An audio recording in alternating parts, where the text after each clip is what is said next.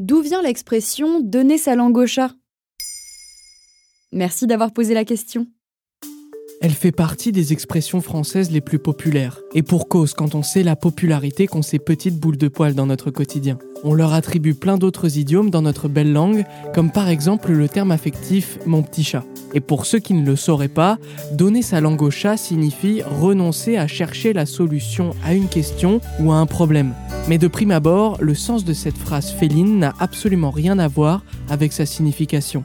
Et vous serez surpris d'apprendre sa provenance. Et quelles sont les premières traces de cette expression ? L'auteur Georges Planel explique dans son livre « Les mille et une expressions préférées des Français » que les formules utilisant les animaux comme métaphore sont monnaie courante dans notre littérature. Les plus populaires restent incontestablement celles de Jean de La Fontaine, qui entre son corbeau, son renard, sa fourmi, sa cigale, son lion ou encore son rat, ne faiblissait pas quand il s'agissait de trouver des animaux pour jouer des hommes. Mais l'auteur, ou plutôt l'autrice qui nous intéresse aujourd'hui, n'est nulle autre que Madame de Sévigné, célèbre épistolière française, contemporaine du dix-septième siècle. C'est notamment grâce à elle que nous appelons notre cher et tendre « mon petit chat ». Mais le dicton « donner sa langue au chat » quant à lui est une transformation d'une autre expression retrouvée dans les écrits de cette dernière, « jeter sa langue au chien ». Selon Georges Planel dans son livre, l'expression « jeter sa langue au chien » servait à représenter métaphoriquement à son interlocuteur les restes que l'on jetait aux canidés et par extension ce qui n'a pas de valeur. Leur jeter sa langue, c'est leur abandonner l'organe de la parole et par conséquent indiquer que l'on renonce à trouver la solution du problème. Mais alors que vient faire le chat là-dedans ?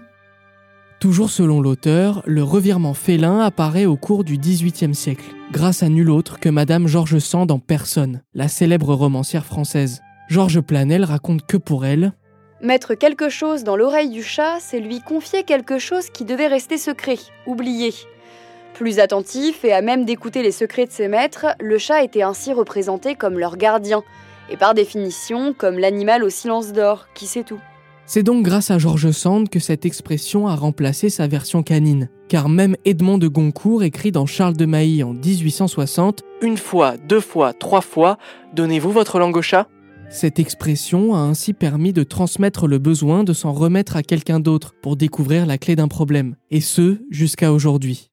Voilà d'où vient l'expression « donner sa langue au chat ». Vous souhaitez réagir à cet épisode ? C'est possible et ça se passe sur Spotify. Vous pouvez commenter l'épisode et répondre au sondage du jour, directement sur l'appli. Maintenant, vous savez, un podcast Bababam Originals écrit et réalisé par Samuel Lumbroso. Si cet épisode vous a plu, n'hésitez pas à laisser des commentaires ou des étoiles sur vos applis de podcast préférés.